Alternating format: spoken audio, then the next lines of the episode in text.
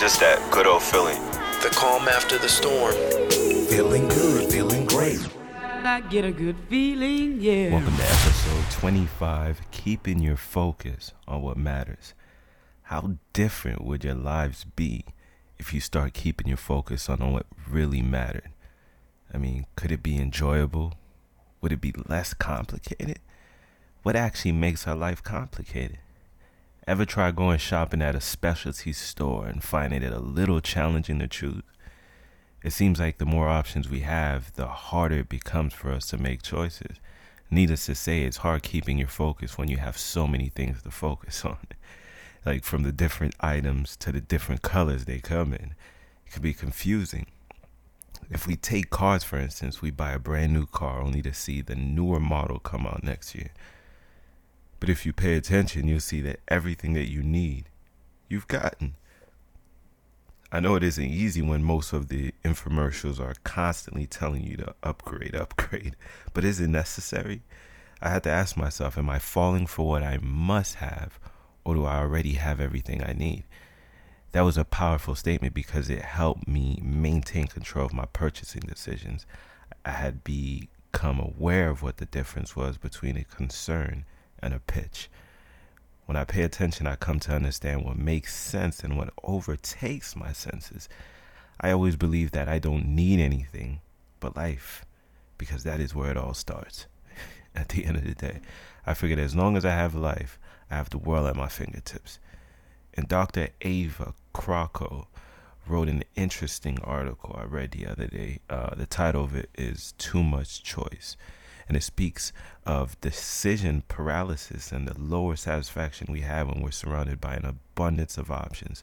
And I don't know about you, but I've experienced it before being in a rush and having way too much to choose from, you know. So it's important to keep, you know, all of us in keeping our focus sharp because besides all the things they do tell us we are unable to live without, what about life? I strongly believe that we get caught up about the outside demands of life instead of paying attention to life. You know, keeping a keen focus on what life really is and less on what they're disguising it to be. It's almost similar to having a salesman trying to sell you a car with a beautiful exterior and a rotten interior. You know, that's a no go. You know, and, and the illusion is real for those that lose their focus. I mean, your focus should always remain the standard you look to create. You know, not the standard of the world, not the standard of your peers, your parents, your friends, but what you look to create. You know, ever ever been so uh, in such a focused state, and you had someone just heavily interrupt you? I mean, how does that feel? Well, the same pertains to life as we all get up every single day to live out this life we have to the best we can. We're being distracted. And in fact, the distractions are so real that we sometimes allow our focus to be overtaken by demands, not the things we ask of ourselves, rather for the many things we are being asked to believe in or act on. You get that? From the house that you live in to the clothes that you wear to the car that you drive. You know, most of us somehow have been persuaded to live, wear, and drive what they tell us to. You know, what they tell us um, we need at the particular time. So I ask you to just open your eyes to your course of life, you know, so that, that you, so that you're always in control. You know, pay attention to your life, to the actual quality of your life that you're living. Don't compare what you have to what you believe someone else possesses. Keeping your focus on your life and, and the direction you want it to take ensures that you actually get there. I promise. Therefore, when, when you're anywhere outside of your living, your lane, there's more of a chance you won't you, you'll steer off. You know, I don't believe there's anything wrong with pursuing things you want.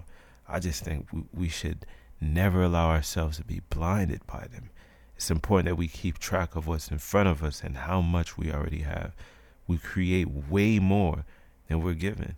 Pay attention because when we focus much on what we want, we start to subconsciously become hoarders for the sake of context, a hoarder is someone that has a difficulty letting go, um, letting go of possessions, regardless of what the value of it is. So the question is, are you paying attention to the things you're consuming, or to the things or are the things consuming you? You know, keeping your focus allows you to differentiate right away or whether you are in control or whether you're being controlled. As stated before, I mean, I said it before, most of the things you need, you already possess. The other things, well, I mean, mostly distractions. Instead of our focus being directed towards how we're living, it's more by what we're living. Now is the moment, your moment, to redirect that focus towards what really matters. It's not about who's doing what or who's wearing what. It's more about what you feel at this very, very moment. It's very precious. What makes you move outside of what the world feels? Are you feeling the life you're living? And that's very important. That's a, a very beautiful question to ask yourself. And if it doesn't build, then you know let let it go. If it's not building you up in any way, why hold on to it, right? I mean, throughout my life, I've been able to learn what really matters and have been able to let go of the things that don't. You know, whatever doesn't contribute to your overall vision should be eliminated instantly.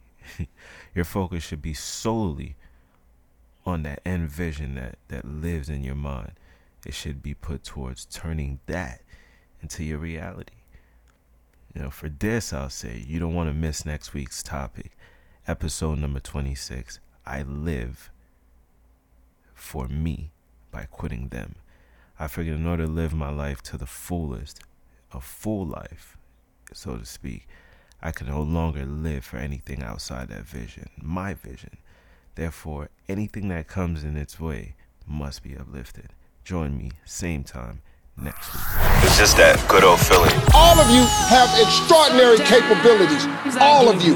Get full of the feeling, and fulfillment must come. It's just something you wake up to every single morning. You look forward to every day. That's what brings you life.